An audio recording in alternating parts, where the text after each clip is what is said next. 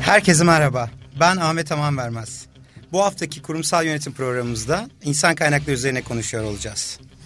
2000'li yıllara kadar personel departmanı olarak bilinen ve o dönemlerde sadece büyük kurumlarda olan insan kaynakları departmanı e, günümüzde artık hemen hemen her konumda varlığını sürdürüyor.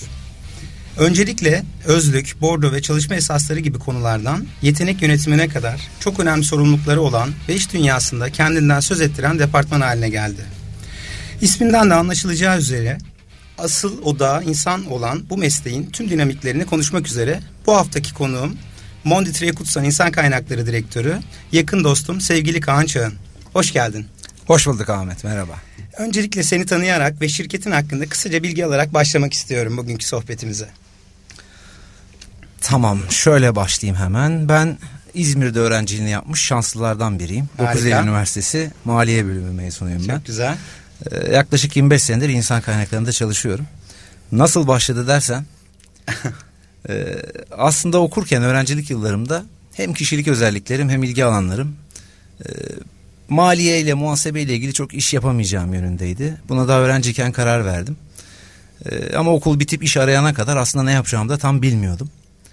E, bir şekilde bir şirketin satış bölümünde işe başladım. E, ama şans mı denir kader mi denir bilmiyorum artık. O dönemin şartları. E, o günün şartları. E, iki ay kadar çalışabildim. E, şirketin içinde meydana gelen bir organizasyon değişikliği nedeniyle genel müdür. O zaman böyle amca teyze formatında müdürler genel müdürler bizim için. Evet. Oğlum yeni girdin işe.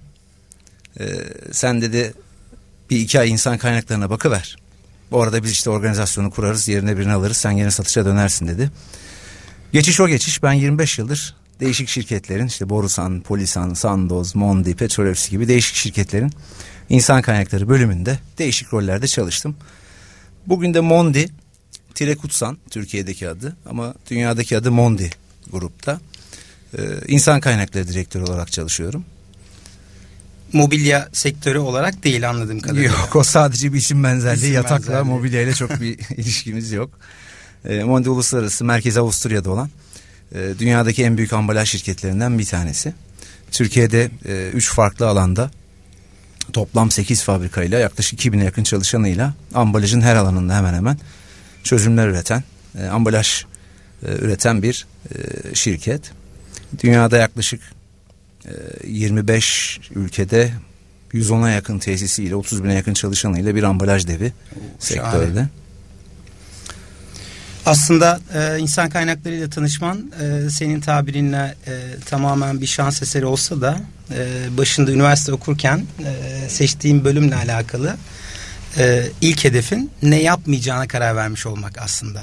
Ya tabii şimdi Türkiye'nin eğitim sistemiyle ilgili konuşursak birkaç bölüm program yapmamız gerekebilir evet. onunla ilgili. Ama aynı talihsizlik benim de başıma geldi e, lise döneminde bilinçli tercih yapmama, çevrede bu konuda bize yol gösterenlerin az olması vesaire nedenlerle ben aslında mühendislik öğrencisiyim. Hı hı. Matematik, fizik, kimya dersleri iyi olan taraftaydım ama evet. ben sosyal bir iş yapayım dedim. E, maliye oldu ama. Olsun. Peki. Ee, şimdi e, daha derinlemesine insan kaynakları süreçlerine girmeden önce e, yeni bir yıla girdik. Hatta ilk ayı da e, tamamladık.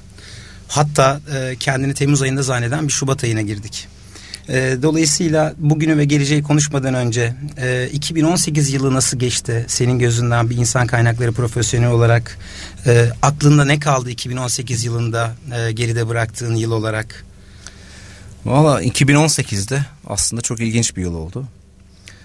Hem ekonomik göstergelerin tüm piyasaları derinden etkilediği, işte hepimizin bildiği kurların anormal hareketi, seçim ve cumhurbaşkanlığı sistemine geç, geçişimiz, Gittikçe yükselen bir enflasyon, e, ülkemizin sınırlarında meydana gelen bir takım dış politika ile ilgili gelişmeler.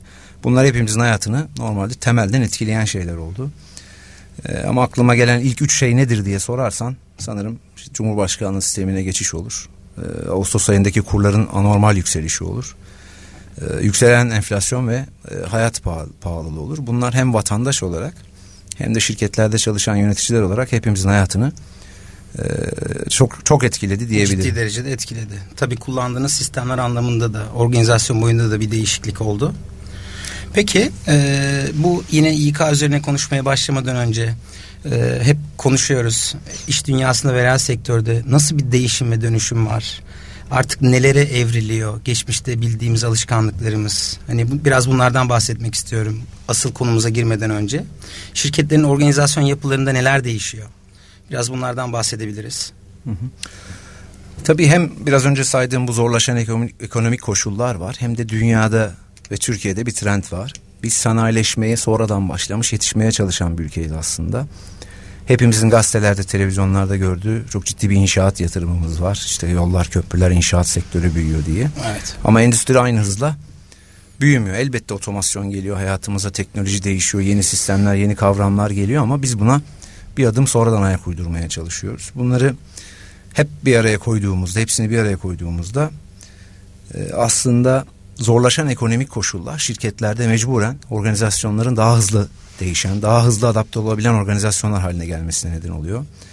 E, bunun üstüne bir de X ve YZ kuşağı dediğimiz X'ten Baby Boomer'dan dönüşen kuşakları koyduğumuzda içeriye daha esnek çalışma modelleri, daha esnek ücret ve yanaklar paketleri, e, daha hızlı karar alan, daha hızlı dönüşebilen şirket yapıları e, bugün günümüzde revaçta tahmin ediyorum bütün şirket yöneticilerinde şu an masasında öncelikli konulardan gündemler arasında duruyor. yer alan. Evet.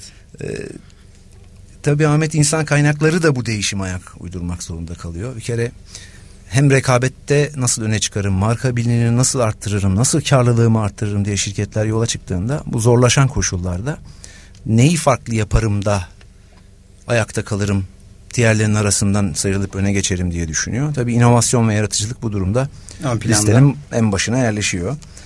Ee, insan kaynakları açısından da biliyorsunuz ilk kurulduğunda personelden bahsettin sen de. Ben de personel memur uzmanı, bordro uzmanı diye başladı bu yıllarda. Tabii 2000'li yıllara kadar. Ee, eskiden insan kaynakları departmanı ne yapıldığına daha çok bakıyordu. Bugün bizim yetkinlik dediğim, İngilizce'de competency dediğimiz aslında nasıl yaptığımıza bakmaya çalışıyor. Eskiden zaman odaklı çalışırken şimdi daha çok sonuç odaklı çalışmaya başladık. Ee, şirketlerde çok oturmuş bir kurumsal jargon vardı, literatür vardı. Artık daha çok çalışanlar dürüstlük, samimiyet istiyor, güvene dayalı bir ilişki istiyorlar. Hata yapmaktan çok korkuyordu organizasyonlar, çalışanlar. Müdürler diyordu sıfır hata olacak, sıfır hata olacak. E, şimdi o da değişti artık. E, hata yapmaktan değil, yaptığı hatadan öğrenen organizasyonlara doğru bir dönüşüm görüyoruz. İşte ücretler pahalı, ürünler pahalı diye konuşurken artık hayatımıza fayda maliyet, fayda performans ilişkisi evet. girdi. Ya verdiğim paranın karşılığını alıyor muyum? Daha çok konuşuluyor ucuzdan pahalıdan. E, verimlilik odaklı çalışıyorduk daha çok. Şimdi verimlilik odaklıdan çok inovasyon, müşteri odaklılıktan bahsediyoruz. Artık böyle her şeyi ölçelim, çizelim tamam yapılmalı. Ama bunun bir adım ötesine geçtik. Ee, iş başvurusuna gelen adaylar bile soruyordu. Görev tanımı net mi? Net mi? Bir görev tanımı var mı? Her şey prosedürlerle sistem içinde tanımlanmış mı diye.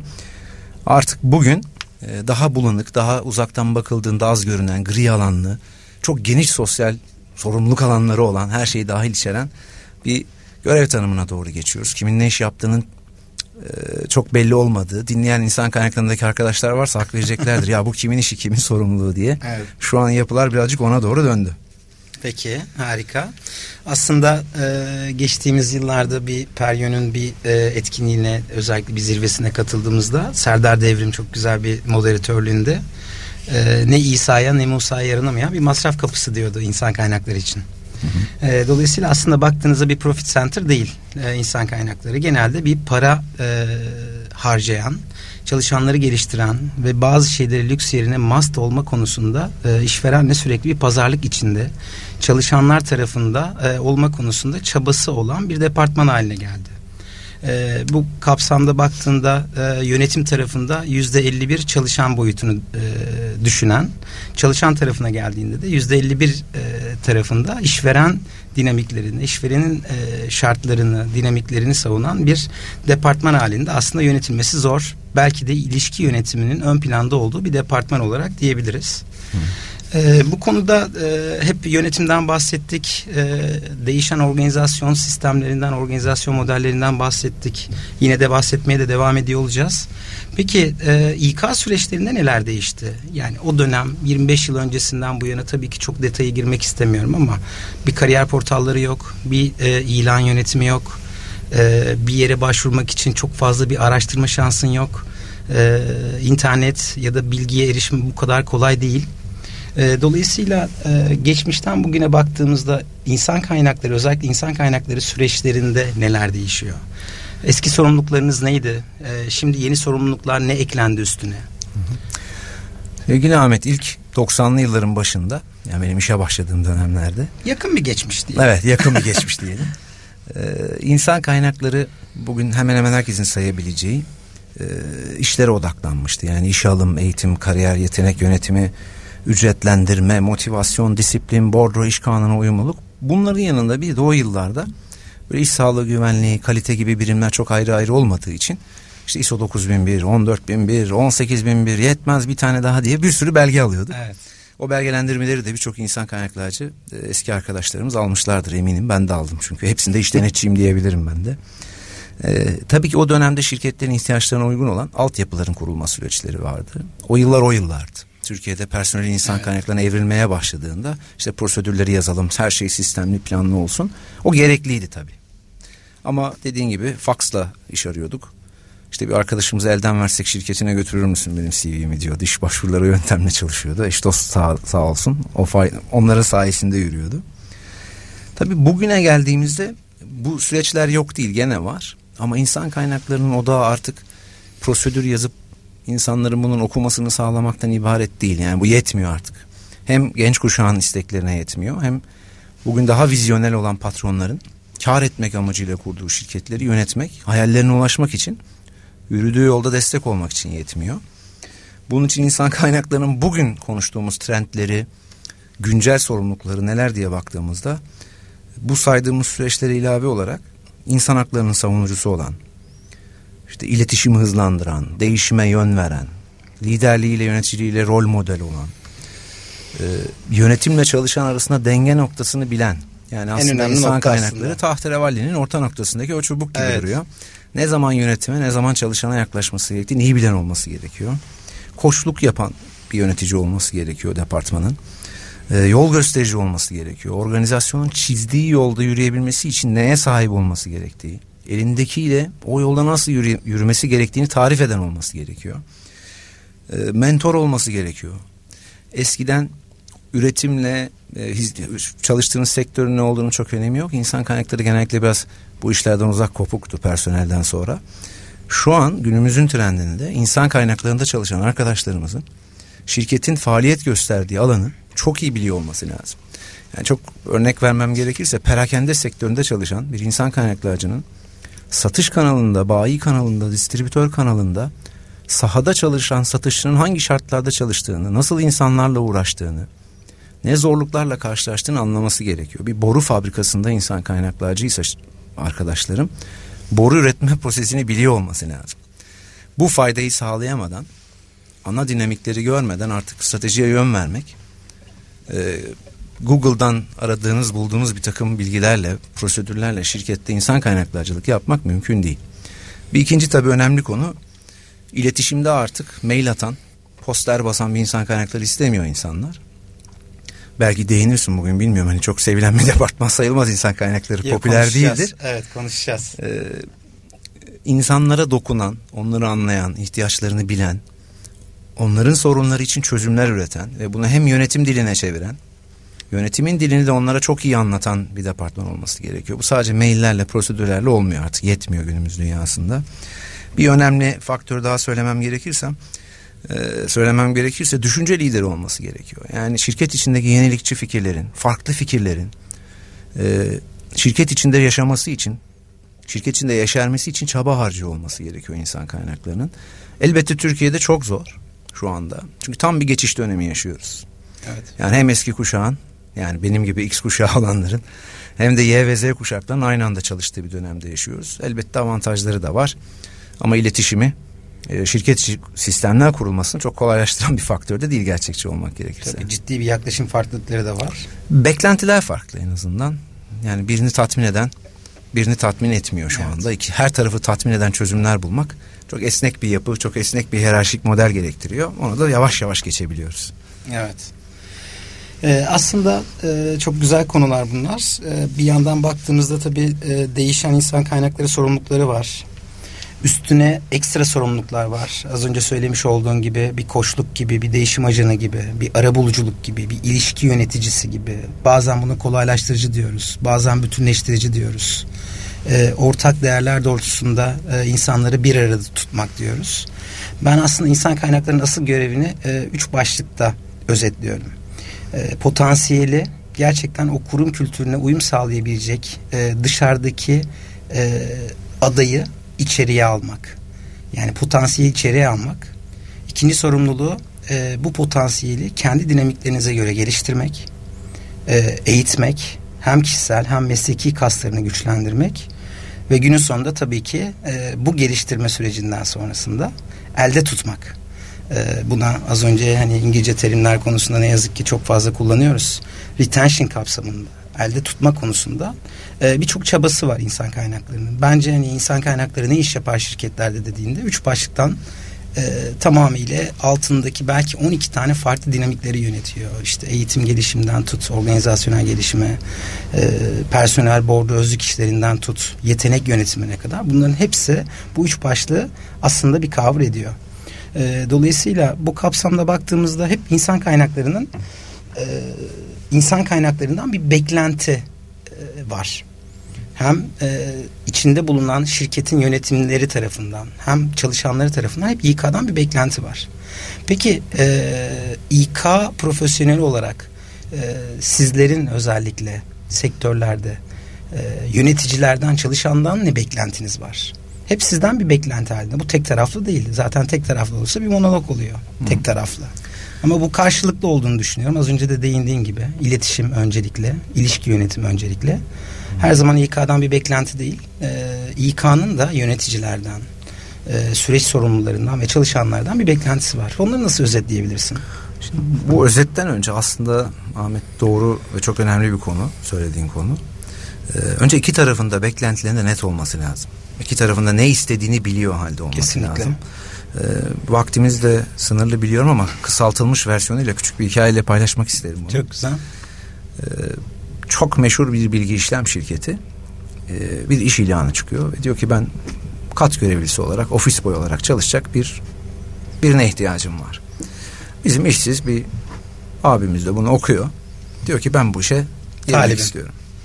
İş görüşmelerine giriyor, ofise gidiyorlar. insan kaynakları davet ediyor. Görüşmesini yapıyor, sorularını soruyor. Gayet makul cevaplar alıyor. Gel diyor yapacağın işi tarif edeyim. Ofisi gezdiriyor. İşte çayı burada demliyoruz. Temizliği böyle yapıyoruz. Şu saatte açıyoruz. Bu saatte kapatıyoruz. Bir dene bakalım. Bir, bir iki saat demo yaptırıyor. Adam çok başarılı abimiz. Tamam diyor buyurun ofise geçelim size teklif yapayım. Oturuyorlar. insan kaynakları yöneticisi diyor ki biliyorsunuz burası çok büyük bir bilgi işlem şirketi. Burada işe girmek kolay değil ama siz seçildiğiniz tebrik ederim. Şimdi mail adresinizi verirseniz hazırlayacağınız dokümanları size mail atayım. Adam diyor ki benim mail adresim yok. Benim bilgisayarım da yok zaten. O zaman diyor kusura bakmayın. Yani biz bu çağda böyle bir şirkete bilgisayarı olmayan mail, mail adresi olmayan, olmayan birini alamayız. Beyefendi abimiz işten ayrılıyor. Mecburen ticarete atılıyor. Çaresizlikten al sat al sat derken 20 yıl sonra çok zengin bir iş adamı haline geliyor. Ve bu şirket, kurduğu şirketleri sigortalatması gerekiyor. Sigorta şirketleriyle pazarlık ediyor, fiyat alıyor, veriyor bir sigorta şirketiyle anlaşıyor. Sigorta şirketinin yöneticisi diyor ki beyefendi diyor mail adresinizi verirseniz sözleşmeyi atalım avukatlarınıza. Benim diyor mail adresim yok. Sigortacı diyor ki aman efendim nasıl olur? Koca şirketlerin, holdinglerin sahibi olmuşsunuz. Mail adresiniz bile yok. Bir de olsaydı neler olurdu kim bilir. O zaman diyor o çok ünlü bilgi işlem şirketinde şu an kat görülüsü. Evet, evet, evet tabii. Dolayısıyla daha işin başında genç arkadaşlarımızın mesleğini e, en azından yapabileceği mesleklerden birkaçını seçerek ben bu alanlarda başarılı olabilirim. Benim kişilik özelliklerim, hayallerim, performansım bu noktalarda iyi olabilir diyebilir. Ee, maalesef ülkemizde meslek seçimi öncesi danışmanlık henüz çok yeni yeni e, geliyor. E, yöneticilerin de kurdukları şirket tabii ki kar elde etmek amacıyla kuruluyor. Ama kar elde etmek için kurdukları şirketin yürüdüğü yolda nasıl insanlarla yürümesi gerektiği, hangi insanların gerçekten bu şirket için çok başarılı olacağı, çok katma değer yaratacağı, bu şirketle beraber büyüyeceğini iyi analiz ediyor olmaları gerek. Dolayısıyla şirket tarafından bakıldığında işe alımdan çalıştığımız, emekli olduğumuz son güne kadar şirketin görevi içeride çalışan ve asıl sermaye olan insanın nasıl bu şirket için daha fazla katma değer üreten, bu şirkete karşı, ürettiği ürüne karşı bağlılığı olan insanlar haline getiririm çabası olmalı. Ama aynı zamanda çalışanların da e, kendi gelişimlerinin şirket gelişimiyle paralel olduğunu unutmamaları lazım. Bu şirketler kazandıkça ben bu şirketle beraber büyüyorum felsefesinde olması lazım. E, tabii 25 sene önceki iş hayatıyla bugün aynı noktada değiliz Ahmet. Evet. Yani artık daha açık, şeffaf iletişimlerin kurulduğu, herkesin birbirine çok fazlasıyla güvenmek istediği, her şeyi çok rahat tartışabildiği, çok net kuralların olmadığı, kurallarla boğulmuş yapıların olmadığı bir yapılar istiyor artık yeni kuşak gençlerimiz.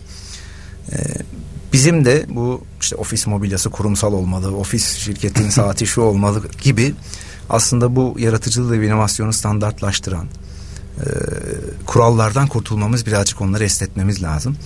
E, bunu yapan e, başlayan çok ileride olan şirketlerimiz de var. Buna henüz başlamak üzere olan ya da henüz hiç ajandasını almamış olan şirketlerimiz de var.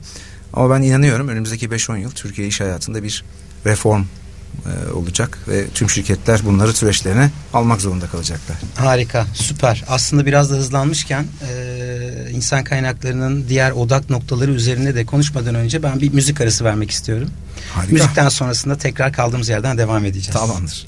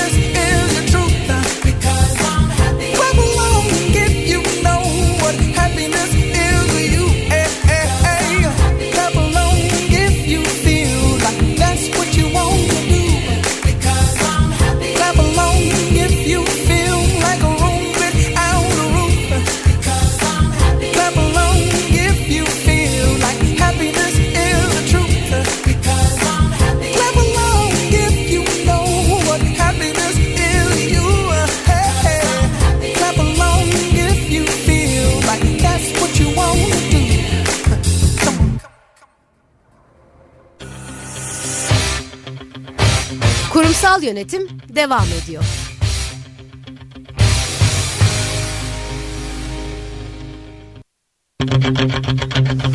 Evet tekrar merhaba herkese. Ee, evet sevgili Kaan e, şimdi biraz da insan kaynaklarının 2019 yılı için odak noktaları üzerine konuşmak istiyorum seninle.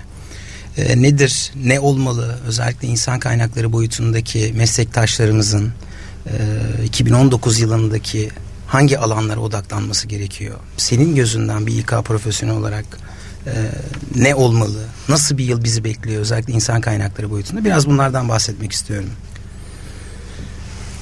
Zor bir yıl olacağı çok açık Ahmet. Hepimizin gördüğü gibi ekonomik hayat gittikçe zorlaşıyor. Bir talep daralması var, enflasyon yükseldi, e, hayat pahalılaşıyor. Bir kere öncelikle hedefleri yani ne beklediğine dair benim hedeflerimi ikiye böldüğümüzde biri çok kısa vadeli hedefler. Onları ikinci olarak değineyim ama hı hı. ilk olarak biraz önce senin de bahsettiğin potansiyel dediğimiz potansiyeli yüksek çalışanların yetenek yönetimine aday olan çalışanların bir kere şirkete alınması ve elde tutulması ee, çalışan bağlılığı, motivasyonu ve çalışanla kurulan iletişim bence önümüzdeki 5-10 yılın Türkiye insan kaynakları e, trendlerinde hep üst sıralarda olmaya devam edecek. Türkiye'nin ekonomisinden ve bu konjektürel hareketlerden bağımsız olarak. Ama kısa vadede 2019 diye sorduğun için söylüyorum. Önümüzde ne var? Önümüzde bir kere çok zor bir rekabetçi ekonomik koşul var. Bir kere insan kaynaklarının bunu fark ederek bütün sistemlerini bir daha gözden geçirmesi e, şirketin belki de bu yıl kar elde etmekten daha çok birçok sektördeki birçok şirket için söylüyorum bunu. Kar elde etmekten daha öncelikli olarak bu seneyi atlatmak, ayakta kalmak, Mevcut belki korumak. de mevcudu korumak daha öncelikli hedefi olacak. Dolayısıyla insan kaynaklarının da 2019 ve belki hatta 2020 stratejilerini e, bununla paralel kurması gerekiyor. E, alımdan çalışanların bağlılığı, verimliliği, performansına kadar her alanda bütün faaliyetlerimizi tekrar yeniden gözden geçirmemiz gerekiyor. Mümkün olan en az efor ve maliyetle mümkün olan en yüksek şirkete faydayı sağlamak zorundayız. Bir kere sadece insan kaynakları değil tüm birimlerin görevi bu. Ama biz burada tüm departmanların yanında olan e, fonksiyon olarak daha fazla sorumluluğumuz var diye düşünüyorum. Bir kere bunun da çalışanlara doğru aktarılması gerek. Bu bir tasarruf politikasından çok daha farklı bir şeyden bahsediyorum. E, hedeflerin belirlenmesi ve performans artık yıl sonu e, yılda bir kere yapılan bir değerlendirmenin ötesinde belki de günlük, haftalık, aylık bütün yöneticilerin şu anda masasında olmaya başladı ve olmaya devam edecek önümüzdeki yılda. E, dolayısıyla hangi hedefleri belirleyebiliriz? Neleri hedeflemeliyiz? Bu hedeflere en kolay, en verimli şekilde nasıl ulaşabiliriz? Bu rekabetten ve zorlu koşuldan çıkmak, çıkmak için nasıl yaratıcı fikirler, inovasyon fikirleri buluruz, dinleriz? Bunları hayata geçirir ve bunlardan faydalanırız. Organizasyonu nasıl daha çok dinleyen bir organizasyon haline getiririz? Çalışanla şirkette karar veren birimler arasında iletişim köprülerini hangi yollarla sağlarız? Bence 2019'un ajandasında insan kaynaklarını en çok zorlayacak işler olacak. İşe alımdan daha çok, belki prim ücret hesaplarından daha çok e, bunlara kafa yoruyor olmamız gerek. Hem çalışanları dinleyen hem yönetim temsilcisi olan bir departman olarak e, mümkün olan en kısa sürede şirketin karar alma birimlerine bu zorlu dönemi atlatmak için en faydalı fikirleri, önerileri getirmek zorundayız. Bu fikirler varsa organizasyonda bunları toplamak zorundayız bir kere her şeyden önce. E, bunun için de en uygun e, çalışacak departman bence insan kaynakları departmanı olacak. Ama tabii biraz önce de söylediğim gibi bunu, bu, bunu yapabilmek için de insan kaynakları departmanının bir ofis departmanı olmaktan çıkıp sürecin, işin, üretimin, satışın, sahanın her yerinde e, aktif olarak insanlara dokunan, sağlam, dürüst e, ilişkilere dayanan bir iletişim modeli e, benimsiyor olması gerek. Bu tabii bir günde inşa olmuyor. Bunu atlatan, bu ilişkiyi kurmuş şirketler için bu daha az sancılı bir dönem olacak diye düşünüyorum. Bunu kurmamış şirketlerde ise henüz bunun hızla kurulması gerektiğini düşünüyorum. Peki aslında özetleyecek olursak e, en önemli odak noktaları insan kaynaklarının özellikle kısa vadede bir performans dedik. Onu belki biraz daha açabiliriz. E, bunun dışında yetenek yönetimi, ya da potansiyeli elde tutma yönetimi diyebiliriz. Ee, son olarak biraz da tabii ki yönetimle çalışan arasında bir köprü, bir denge rolünden bahsettik. Ee, burada da biraz daha yönetim ve liderlik gelişimi üzerine de odak e, noktamız olarak belirtebiliriz diye düşünüyorum. Performans yönetimi aslında herkesin işte KPI'lerle yönetim, işte mühendislik yaklaşımı dediğimiz işte ham madde proses çıktı diyoruz ama çıkmıyor. Ee, her yıl üzerinde değişmesi gereken değil. Az önce belirtmiş olduğun gibi günden güne e, sürekli olarak e, bunun üzerine konuşulması, gerekirse revizyonlarının yapılması ve ulaşılabilir bir hedefleri dönüştürülmesi kapsamında e, ele alınması gerekiyor. Peki performansın potansiyel farkı ya da potansiyelle performans arasındaki farkı nasıl özetleyebilirsin? Ve performansla ücret her zaman iç içe geçmiş gibi görünür çalışan boyutunda. Ben performansım çok iyi. Neden ücret artışı olarak düşük alıyorum ya da ortalama düzeyde alıyorum diye. E, genelde bu doğru bilinen yanlışlar arasında var. E, sürekli ben de e, danışmanlık tarafında bu konuyla ilgili çok fazla e, bildiğim bazı e, konuları paylaşmak durumunda kalıyorum. İşte doğru bildiğimiz yanlışlar üzerine bildiğimiz tecrübelerimizi e, aktarmak zorunda kalıyoruz. Bu konuda ne düşünüyorsun? Evet performansla potansiyel genellikle konuşurken birbirine sıklıkla karıştırılan e, bizim sistemler kurarken de şirketlerde sıklıkla e, birbirine karıştırıp bazen birini diğerine tercih ettiğimiz bir durum aslında haklısın. Performans aslında daha fiziksel bir şey. Neyi tarif, neyi yapmayı hedefliyoruzu içeriyor aslında. Yani bir örnek vermek gerekirse herkesin daha kolay anlayacağı dilde işte bir satışçı için 500 ton satmak gibi 500 liraya satmak gibi daha çok neyin yapıldığını tarif eden işe biz e, kavrama performans diyoruz. E, tarifimizi ne kadar yaklaşırsak beklentimizi ne kadar gerçekleştirirsek de performansımızın o kadar yüksek olduğunu düşünüyoruz. E şimdi hedefi 500 ton satmak olan bir satıcı 1000 ton sattığında genellikle biz başarılı olduğunu hatta iki kat hatta olağanüstü başarılı olduğunu düşünebiliriz ama potansiyelden bahsettiğimizde aslında bu hedefi gerçekleştirirken e, neleri yaparak gerçekleştirdiği, nasıl yaptığı kısmına girdiğimizde biraz daha çok yetkinlik ve potansiyeli tarif etmiş oluyoruz. Genellikle geçmiş performans, gelecekteki performans hakkında bize ipucu verir, doğrudur. Ee, ancak potansiyel tarifi çok kısa vadeli bir performanstan biraz daha farklı olarak e, kişinin bugüne kadar yaptıklarına bakarak gelecekle ilgili e, performansını tahmin ettiğimiz kısım potansiyel. Yani sadece bugün 500 tona 1000 ton satmak değil. O 1000 ton satan satışçı sattığı fazladan 500 tonun tamamı müşteri şikayeti olsa, %70'i e, iade edilmiş olsa, e, bu nedenle 27 müşterinin kaybına sebep olsa artık çok başarılı olmaktan bahsetmiyor oluruz. E, dolayısıyla performansı tarif ederken ikiye bölmek lazım. Neyi yaptı ve nasıl yaptı. Biz nasıl yaptığını yetkinliklerle tanımlamaya çalışıyoruz. Bu yetkinliklerine bakarak gelecekte nasıl davranacağını belli koşullarda tahmin etme işimize de potansiyel diyoruz aslında. Harika aslında çok güzel bir özet oldu. Ee, ücretle ilgili ilişkine gelirse de haklısın. Genellikle Türkiye'de ücret yanında prim sistemi, bonus sistemi kullanan şirket sayısı gittikçe artıyor. Geçmişte de vardı, hala da var. Performans bugün neyi yaptığının sonucu olarak aldığın e, alman gereken ücret ya da yanak olabilir. Bir teşvik olabilir. Teşvik olabilir. Ancak bizim nötr halimiz yani bizden bekleneni yapma halimiz maaş alma sebebimiz aslında. Şimdi bunun üzerine çıktığımızda performans çok göreceli bir kavram.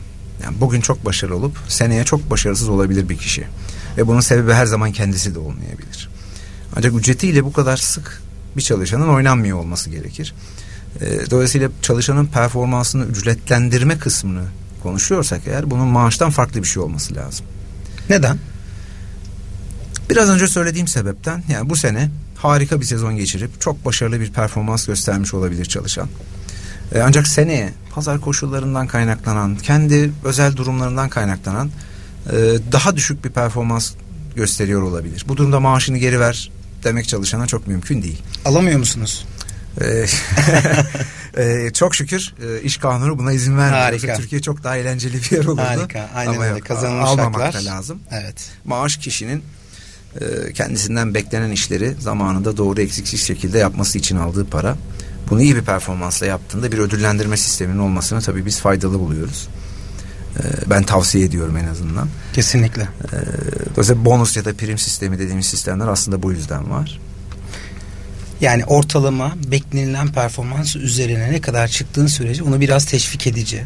Biraz daha e, daha hem işini zenginleştirici hem sonuçları geliştirici ve iş sonuçlarına olumlu katkılar yaratacak teşviklendirme sistemleri aslında baktığımızda. Evet yani biz e, insan kaynakları dünyasında bunu ödül ve tanıma sistemleri diyoruz. Bu bazen evet maddi o karşılığı olan bir e, ödül para da olabileceği gibi aslında kişinin tanınmasına neden olacak, kişinin kendisini iyi hissetmesine de olacak, kendisine yapılacak bir yatırım da e, olabilir. Tanınırlığını, bilinirliğini şirket içinde dışında arttırmak çabası da olabilir. Değer verildiğini hissetmesi. Değer verildiğini hissetmesi olabilir. İlle de parayla ölçülmesi gerekmez. Ama parayla da e, maddi unsurlarla da kurulmuş sistemler e, çalışıyor ve çalışmaya devam edecekler. Anladım. Peki e, son olarak tabii ki yine odak noktası olarak liderlik ve gelişim üzerine diyoruz. Liderlik ve yöneticilik üzerine diyoruz.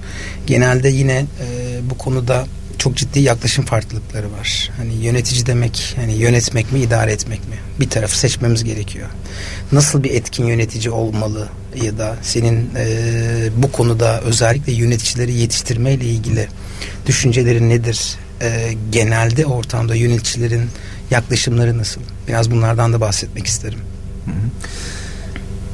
Valla Türkiye'de dediğim gibi şu anda e, birbirinden farklı kuşaklarda benzer ünvanlarla çalışan birçok arkadaşımız var ve aynı sektörlerde aynı şirketlerde paylaş çalışıyorlar. Aynı masaları paylaşıyorlar. Aynı ortamları paylaşıyorlar. İyi yönetici, iyi lider e, ne demek, nasıl olunur? Bununla ilgili yüzlerce kitap, yüzlerce kaynak var okunabilir. E, ama benim tabii 25 seneden sonra gördüğüm kimlerin çalışanlar tarafından daha çok sevildiği, daha çok takip edildiği, onlara daha çok güvenildiği hani sorusuna cevap olarak gördüğüm şu. insanlar samimi, dürüst, açık iletişim kuran yönetici tipini tercih ediyorlar. Bugün 2019 yılının başlarında e, bunu çok net söyleyebilirim.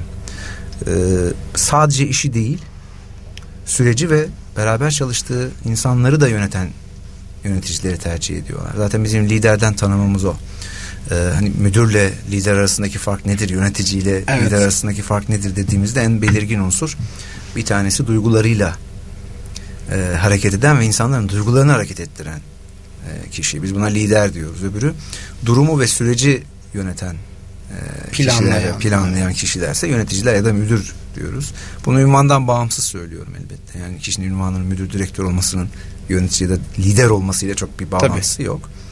Ama günümüz kuşağı e, özellikle yaşı 25 Plus. ve üzeri olan genç arkadaşlarımız e, rahat samimi ifadeler kullanabildiği, hiyerarşiden uzak, kendisini anlayan, dinleyen, söylediği fikirlere değer veren yöneticileri daha fazla takip ediyorlar. Onun için daha fazla çabalar harcıyorlar. Bu tür yöneticilerin şirkete bağlılığı da arttığını görüyoruz. Çünkü e, eskiden müdürün odasına kapıyı çalmadan girmek mümkün değilken bugün CEO'larla eli cebinde konuşan bir 20'li yaş kuşaktan bahsediyoruz. Hangisinin daha iyi olduğu konusunu konusunda benim bir fikrim yok.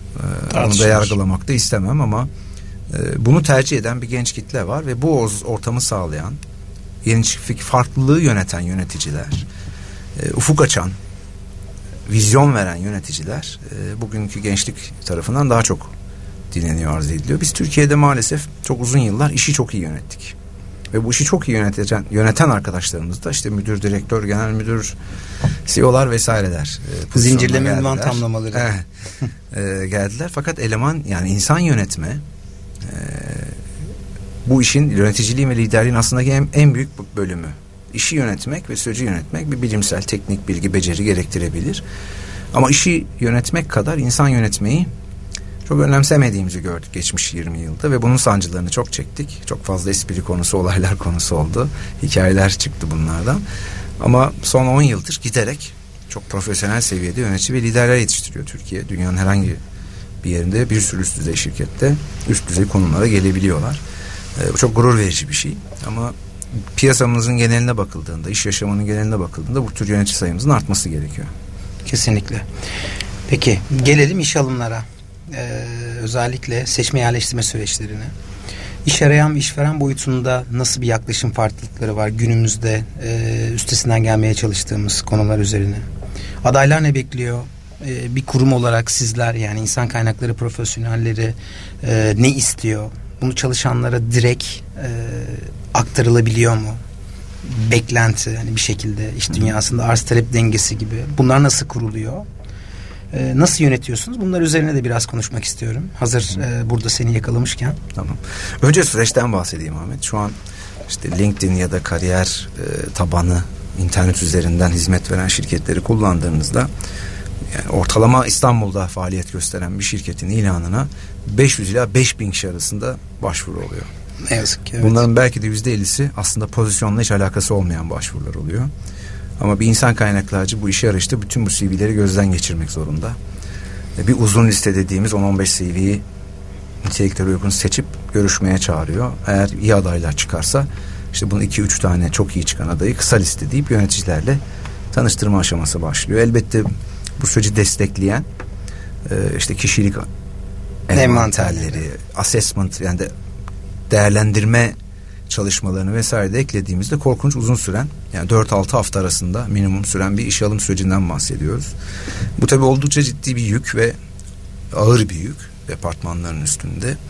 Ee, özellikle şu anda iş hayatına başlamakta olan genç arkadaşlarımızsa bu artık standart iş ilanı formatlarını çok beğenmiyorlar. Bunlardan çok bir şey anlamıyorlar. Bunlar çok yaratıcı gelmiyor kendilerine. Dolayısıyla biz de bir farklılaşma zorunluluğu hissediyoruz şu an. Nasıl daha görsel hale getiririz ilanlarımızı? Nasıl bu kitleye daha rahat uğraşırız diye. Ee, bunun için kariyer günleri, işte fuarlar, işveren fuarları vesaireleri katılıyor. Ajanslarla çalışıp bir takım görseller ya da video ilanlar çıkmaya çalışıyor şirketler. Ee, işe alım sürecinin kendisi uzun ve sancılı bir süreç şu anda Türkiye'de. Ee, çok fazla genç işsizimiz var. Çok fazla üniversite mezunumuz yok. Ülkenin belki yüzde yedi buçuk sekizi üniversite mezunu. Ee, ama bunun yüzde doksanı belki de Marmara bölgesinde yaşıyor. O yüzden de çok fazla başvuru var şirketlere. Ee, nasıl yönetmeye çalışıyoruz? Eskiden olduğu gibi net bir görev tanımımız yok artık. Biraz önce de konuşmamızda bahsetmiştik. Aslında çalışanlarımızın potansiyellerini ölçmeye çalışıyoruz şu an. Yani bu işe uygunluğundan çok bu şirkete ve geleceğimize uygun mu diye bakıyoruz. Eskiden adaylardan bizim yarattığımız görev tanımlarına, hiyerarşiye uyar mı, bunları yapabilir mi diye bakarken bugünün dünyasında artık biz işe girecek yeni arkadaşlarımızdan neler öğrenebiliriz? Bu arkadaşlar bu organizasyondaki değişimi nasıl destekler, nasıl katkıda bulunur diye de bakıyoruz. Ee, konuşurken çok basit birkaç cümle gibi gelse de aslında işin tamamını kökten değiştiren bir iki cümle bu. Ee, çalışanlardan ne öğreniriz ve bu organizasyona ne katar? Biz değişmek istiyoruz. Bu değişimin içinde bizimle durur mu sorusu. Bu şirkette bu şirketle beraber 10 yıl bizimle beraber yürür mü? Ee, ve bu yürüyüşte e, şirkete katma değer sağlar mı? Bu şirketin büyümesine, gelişmesine katkıda bulunur mu? Biz bir şey öğrenir miyiz sorusu kökten bu işe bakış açısını değiştiren bir yaklaşım. Bunun hücrelerinde hissediyorsa kişiler, insan kaynakları, şirketi yönetenler bu çok önemli ve çok fark yaratacak bir çaba olduğunu düşünüyorum. Harika. Ee, bunun dışında işe alımda tabii hikaye de çok, e, işe alım macerası da çok. Ee, yani bir finans müdürü pozisyonuna e, başvuran e, 20 yıllık makine mühendisi arkadaşımız da var. E, satışçı olmak isteyen. E, yeni ama, mezun. E, yok yeni mezun demeyeyim ama işte emekli e, güvenlik amiri arkadaşımız da var. E, hiçbirine olmaz diye e, eleştiri anlamında söylemiyorum. E, ama iş alanındaki esas kriter e, çalışanın da şirketin de ne istediğini bildiği noktada buluştukları yer olması lazım. Biz de henüz Türkiye'de ne çalışan aslında nasıl bir sektörde nasıl bir iş aradığı konusunda çok emin ne de e, şirketlerimizin birçoğu hala nasıl bir çalışan almalıyım konusunda çok emin. Aslında sadece başvuruyla yetmiyor. Başvurudan ziyade karşı tarafta e, çalışan proseslerden bahsediyorsun. Doğru pozisyona, doğru kişinin alınması aslında hedef. E, tabii bu en başından beri temel, temel hedef. E, bununla birlikte e, kişilerin ilgi alanları da o pozisyona, başvurduğu pozisyonla da e, örtüşüyor olması gerekiyor. Bununla ilgili istatistikler de var yine insan kaynakları olarak e, bilirsin. Doğru pozisyona doğru kişi alınmadığı sürece o kişiye yıllık verilen maliyetin, ücret ve yanakların üç katı oranda bir maliyet getiriyor yanlış pozisyon, yanlış kişinin yanlış pozisyona aktarılması konusunda. Çünkü bunun bir oryantasyon süreci var. Hı hı. Bazı bilgilerin aktarım süreci var. İşe intikal dediğimiz işe adaptasyon süreçleri var ve buna ayrılan adam adam saat süreçleri var. böyle baktığımızda e, yani doğru pozisyonu doğru kişiyi almak aslında kaynakların da etkin kullanma diyebileceğimiz bir e, süreçleri de beraberinde getiriyor. Ee, var mı bununla ilgili? Tabii birçok hikaye var aslında iş alımla ilgili e, doğru bildiğimiz yanlışlar da var. Yeni neslin beklentileri konusunda uzlaşamadığınız bir nokta var mı? Çok güzel aslında beklentilerin. Sen bize ne katabilirsin yaklaşımı. Keşke bütün insan kaynakları profesyonel meslektaşlarımız da bu şekilde olsa. E, bu konuda var mı bir örneğin bizimle paylaşabileceğin? Ee, tabii şey e, Ahmetciğim insan kaynaklarında iş görüşmesi yapan arkadaşlarımızın başından her gün yüzlerce hikaye geçiyordur. Ben çok eminim. Bunların bir kısmı e, hem biraz bizi gülümseten hikayeler olabilir hem de gerçekten bize ders veren hikayeler olabilir. E, adaylarla artık en sevdiğiniz işte bize üç tane özelliğinizi söyleyiniz. Kendinizi geliştirmek istediğiniz üç tane özellik sayınızla e, doğru ise doğru işe doğru insanı yerleştirmenin bir çeşit ötesindeyiz. Artık adaylar şirketleri sorguluyor. Yani artık internetten Google la girip e, bu şirket nedir diye bakmak zaten işin birinci adımı halinde. Eşten dosttan soruyor, arkadaşlarını arıyor, soruyor, öğreniyor. Zaten şirketle ilgili bilgili geliyor adayların birçoğu. Adaylar aslında e, şirketlerden birazcık daha hazırlıklı bu değişime. Yani spor salonunuz var mı diye soruyor adaylar artık bana sıklıkla. E, iş dışında benim sosyal hayatıma nasıl katkı sağlıyorsunuz diye soruyorlar. Ee, işte bireysel emeklilik poliçeniz var mı? Artık son beş yıldır sıklıkla neredeyse her mülakatta yeni genç arkadaşlarımızın sorduğu sorular. E, şirket benim kişisel gelişimim için neler yapacağı daha e, yazılı çizili planlı programlı görmek istiyorlar. Bunu insan kaynaklarında mülakatta bir insan kaynaklarcının yapıyoruz işte sistemlerimiz var yıllık eğitim planımız var e, demesi tatmin etmiyor. Bilinçli ve istekli olan bu tür bizim de aradığımız potansiyeli yüksek ne istediğini bilen arkadaşlarımızı alabilmek için bizim de hazırlık yapmamız gerekiyor. Şirketlerde bu sistemlerin önceden kurulması gerekiyor. Yani ben bundan 15-20 sene önce bir insan kaynakları yöneticisine şirketinizin spor salonu var mı diye sorulsaydı tepkisini tahmin edebiliyorum. Yüzünde Güvenliği büyük, çağırıp yüzünde büyük bir güven gülümsemeyle evet. E, bir cevap verirdi eminim ama bugün gelen adaylar bunu soruyor. Yani çok ilginçtir.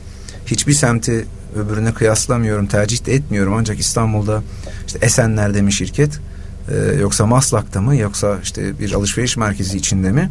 Bugün maaştan daha belirleyici halde. E, yeni nesil çalışanlarımız için. Daha düşük maaşı tercih edebilir, daha popüler bir e, lokasyonda olmayı. Şimdi kulağa belki ilk duyduğumuzda birazcık ya insan semte göre şirket mi seçer? Hayır ama seçenekler arasında iyi semtte olanı seçer. Görmek istiyor adaylar. Ee, yani bir dediğim gibi e, bir, bir şirket 3 bin lira bir şirket 5 bin lira veriyorsa 3 bin liraya daha iyi semttekini tercih edebilir. Eğer iki şirkette çalışmak istediği sektör ve şirkete uygunsa tabii ki. Yani biri madencilik biri uçak gidip tabii ki bu kadar iki farklı sektörde iş aramıyor olduğunu varsayarak bunu söylüyorum. Ee, dolayısıyla biz de artık sağladığımız yanaklar gerçekten çalışanların istediği yanaklar mı? Bunlar motive ediyor mu? Yoksa artık yani verdiğimizin bile farkında değiller mi diye düşünmemiz lazım. Örnek yani benim sevmediğim ama çok sıklıkla kullanılan beyaz yakalı diye bir ofis çalışan tabiri var ya. Biz bunu şirketimizde kaldırdık artık. Mavi yakalı beyaz yakalıyı kullanmıyoruz. Ee, işte üretim çalışanları, ofis çalışanları diye tabir etmeye çok çalışıyoruz. Ee, özellikle ofis çalışanları kendileriyle ilgili bir şey yapılırken sorulmasını bekliyorlar. Yani ben sağlık sigortası yapıyorum. Ramazan'da Ramazan yardımı, yakacak yardımı, bayram yardımı, şu bu bir sürü yardımım var. Aldıklarının farkında değiller. Yani bu dolayısıyla bu bir motivasyon yaratmaktan çıkmış durumda. Peki niye veriyorum o zaman? Yani keselim demiyorum ama niye onu motive edecek bir sosyal yardım vermiyorum da benim verdiğim sosyal yardımla mutlu olmaya olmasını bekliyor. Teşvik ediyorsun. Motive e, Dolayısıyla spor yardımı, bireysel emeklilik aklınıza ne geliyorsa zaten şirketlerin bugün çalışanlarına verdikleri maliyetlerle zaten karşılanabilir durumda. Yani bu bir ekstra maliyet değil. Sadece dönüştürülmüş hali. E, şirket yöneticilerimizin bunları görüyor, düşünüyor olmasını e, arzu ediyoruz. Anladım. Çok güzel. Şimdi yavaş yavaş e, son konumuza ve zamanı da etkin kullanmak adına ee, az önce e, program başlamadan önce Hande Hanım'la e, sohbetimizde de çok güzel konuşuyorsunuz. İnsan kaynakları evet e, organizasyonların en görünürde olan departmanı anlamında konuşuyordu. Ama ufaktan da e, sevilmeyen departmanlar arasında ilk sıralarda olduğumuzdan bahsetti. Bu konuda e, artık ben kendime bir insan kaynaklarcı olarak görmediğim için direkt olduğu gibi e, sana aktarıyorum işin içinde olan bir İK profesyonel olarak. Neden sevilmiyorsunuz? Ya da. E, sevilmeyen departmanlar arasında neden ilk üçüncü yani ilk üçtesiniz? Bu konuyla ilgili var mı öyle bir çarpıcı somut bir örnek? Valla ilk üçü daraltmak mümkün. İkiye ya da bire doğru. Ya böyle bir algı var. Ben de insan kaynakları çalışanıyım. İş hayatımın tamamını ilk iki ay hariç bu sektörde harcadım. Harcamaya devam ediyorum ve umarım devam ederim. Böyle bir algı var konuşulurken ama bu tabii insan kaynaklarında çalışılan çalışanları mı kastederek söyleniyor yoksa departmanı mı çok emin değilim. Ee, tabii sonuçta bir e, negatif e, çalışan tarafında bir algı var. Tabii bunun bir sürü sebebi var Ahmet. Yani üç programda buna ayırman lazım. Evet. söyleyeyim. Ben tarafım bu arada. Ee, ben bu mesleği yapanlardan biriyim. E, hak verdiğim taraflar var. Ee, çünkü insan kaynakları işin başında söylediğimiz gibi yönetimle çalışan arasında ortada bir yerde duruyor. Bazen bu orta e, ayarından kaçabiliyor. Biraz yönetime doğru e, geçmiş yıllarda sıklıkla e, yönetimin departmanı gibi algılandı. E, oldu. Şeytanın avukatı. Tabii bunda bir sürü etken var. Yani 80'li yıllar 70'li yıllar özellikle sendikaların çok güçlü olduğu biraz da politize olduğu yıllardan bahsediyoruz. E, o dönem departmanlar biraz daha yönetime yaklaştı elbette. E, biraz da personelcilikten kalma bir alışkanlık var. Şirketin kurallarına uyulacak e, prosedür sistem ne diyorsa o olacak. Biraz katı bir yapı vardı. E, e, Türkiye'de de dünyada da kurulan şirketlerin yüzde 95'inden daha fazlası Ahmet aile şirketi olarak kuruluyor. Biz ilişki seven, duygularını mantığının bir tık önünde kullanan yaşayan e, bir ülkede bir coğrafyada yaşıyoruz. Bu kötü değil. Bunun bir sürü çok da güzel yan etkisi ve avantajı var.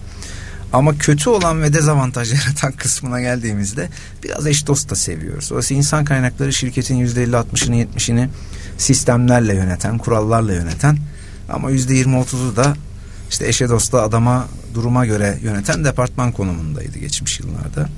E, o yıllardan da kalan bir mirasla e, patronun yönetimin departmanı şeklinde yapıştı kaldı. Bu algıda devam ediyor e, anladığım Bir kısmı kadarıyla. buradan bir kısmı ise şundan oldu. Personelden insan kaynaklarına dönüşürken o departmanlarda çalışan insanların da formasyonu bir anda değişti. E, ben en kalabalık çalıştığım insan kaynakları departmanında iki erkekle çalıştım mesela. Yani 15 bayan iki erkek ağırlık böyle. Ciddi bir bayan e, ağırlığı vardı sektörde yıllarca. Şu an herhalde dengededir diye tahmin ediyorum. Bunu olumsuz diye bir şey söylemedim ama formasyon bir anda e, fabrikalarda işte üretim yapılan yerlerde e, sahada olan bir erkek personel müdüründen bir anda ofislerde bayan çalışanlara döndü. Şimdi bu tabii bir anda bütün çalışanlar tarafından pozitif ya da negatif demeyeyim ben buna. Çalışanlar tarafında bir ne oluyor orada durumu yarattı. Ee, biz dekoder gibi çalışıyoruz Ahmet. Yani şifreli yayın yapan televizyon kanalı gibi yönetimden gelen mesajları evet. çalışana doğru bir dille aktarma görevimiz var. Aynı şekilde ve aynı ağırlıkta çalışandan gelen e, yayınları da iletişimi de yönetime doğru şekilde aktarmak var. Geçmiş yıllarda bütün sektörü tabii temsil ederek söylemiyorum. Ben kendi deneyimlerimi paylaşıyorum. Geçmiş yıllarda biraz daha yönetimin dilinde ısrarcı olan çalışanın dilinin tercümesini farklı yapan bir rolümüz olmuş olabilir. E, ama bu tamamen e, çalışanlar da bunun farkındadır. O dönemin şartlarından. E, o dönemin şartlarından ziyade o dili aynı dilin ne olduğu konusunda bir mutabakat olmamasından kaynaklanıyor. Örnek vereyim ya çalışan e, o şirket için iyi şeyler yapmak dışında bir düşüncesi olabilir mi? Hayır. O şirketi kuran ve yöneten insanların o şirketin iyi olmasını istemekten daha farklı ne isteği olabilir ki? Bakın aynı amaç için, aynı e, doğru için farklı tanımlamalar, farklı tarifler yapılıyordu o dönemde. Biz de arayı çok iyi bulamamışız demek ki. Biz de o dili öğreniyorduk o dönemde. Evet. Ama bugün e, ondan daha iyi durumda olduğumuzu düşünüyorum. Bunda yeni gelen kuşağında çok büyük etkisi var. Bizim eğitim seviyemiz arttıkça, tecrübeler arttıkça sektörel e, artık bilgi bilgisayarda elimizin altında 5 dakikada ulaşabiliyoruz. Dolayısıyla bilgi eksiğimiz kalmadı. Bunu nasıl daha iyi kullanırız eksiğimiz kaldı. Bilgiyi kullanma eğitimi. Evet. evet. Bu gerginlikler de azaldıkça yönetimle çalışan arasındaki diyaloğu insan kaynakları daha iyi yapmaya başladı. Ama hala bu aile yapısı işte yüzde yetmiş seksenin hala sistemle yürütülüyor olması, yüzde on yirminin hala e, duruma uygun şekilde yönetilmeye çalışması herkeste adaletin ve güvenin sorgulanmasına neden oluyor. Aslında sevginin sevgiden ziyade adaletin ya da güvenin tartışıldığını düşünüyorum ben. Ama o adaleti sağlamaktan tek başına tabii insan kaynakları sorumlu değil. Ee, çok basit örnek vermem gerekirse meslektaşlarımı savunmak için söyleyeyim. İşte işe alırken genellikle fonksiyon yöneticileri iş alım görüşmelerinde varlar. Ama işten çıkartılırken herhangi bir çalışan ben çok fazla yöneticinin aynı odada bulunduğuna denk gelmiyorum. Bu sadece kendi şirketim için de söylemiyorum. Birçok meslektaşımdan da aynı bilgiyi alıyorum. Ee, olmuyor ya da ücret artışı yapıldığı zaman işte yüzde otuz beş zamı verdiyse yönetici vermiş oluyor ama beş ise şirket politikası ya da insan kaynakları sistemlerinin sonucu olarak diye anlatılıyor. Ee, bunun da tabii çok büyük bir payı var e, bu söylemde. E, ama bu söylemin bitmek üzere olduğunu e, düşünüyorum ya da sürmemesi için genç insan kaynaklarcı arkadaşlarıma şunu söyleyebilirim. E, yani insanlara dokunmadan bizim yaptığımız işi yapmak mümkün değil. Yapsak bile anlamlı olmuyor. Ya, insan seven, insanla ilgili sorunlarla uğraşan, bunları çözmekten zevk alan e, bir birim olmalıyız biz aslında. E, prosedür yazdık, bunu herkes okusun, uygulasın Evet bu işin bir bölümü olabilir ama asıl iş o değil. Onun niye var olduğunu, bir ihtiyacı karşıladığını, e, olup olmadığı durumda nelerin olabileceğini insanlara anlatan ve inandıran insanların gönül birliğini aynı zamanda görüş birliğini alan bir departman olması lazım. Sırf görüş alarak olmuyor.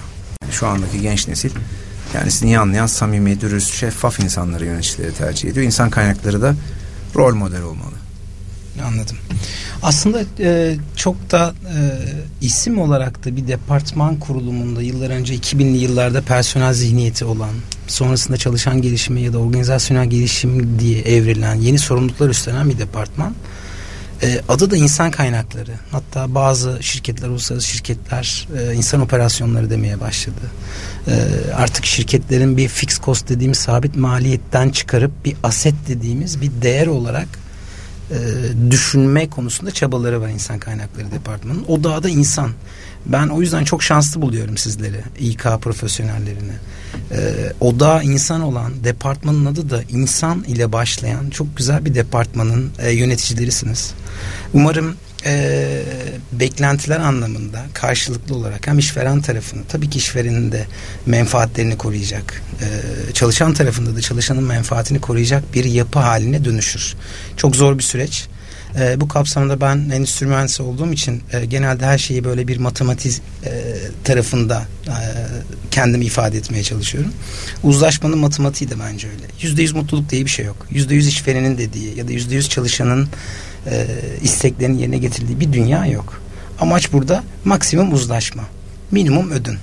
E, dolayısıyla bu kapsamda da e, umarım e, senin gibi ve diğer e, senin e, meslektaşların gibi ne istediğini bilen, işin içinden gelen, gerçekten insana dokunan, çalışana dokunan e, bir yapı haline dönüşür ve bunun da çok doğru çıkarlarını, çok doğru sonuçlarını da alır. E, dolayısıyla zamanımız da e, sona eriyor. E, ben çok güzel bir konuyu e, hem yakın dostum olarak hem aynı zamanda bu konuda 25 yıldır bizzat insan kaynaklarının işin içinde hem uluslararası şirket boyutunda hem patron boyutunda hem e, kurumsal şirketler boyutunda çok ciddi deneyimleri sahip olarak e, vakit ayırdığın için çok değerli bir konuğum olduğun için çok teşekkür ederim. Bu konuları seninle birlikte başladık. Dediğin gibi bu bugünden yarına bir saatte konuşacağımız şeyler değil ama en azından biz bunun başlangıcını seninle birlikte yaptık. Ee, umuyorum ki bundan sonrasında da yine bu konuları biraz daha böyle bir surfing değil de daha derinlemesine işlemek adına çok fazla e, zaman ayırıyor olacağız. E, çok teşekkür ederim. E, öncelikle bana vakit ayırdığın için. Ahmet keyifli sohbet için ben teşekkür ederim. E, o yüzden kaldığımız yerden önümüzdeki hafta devam ediyor olacağız. E, teşekkür ederim.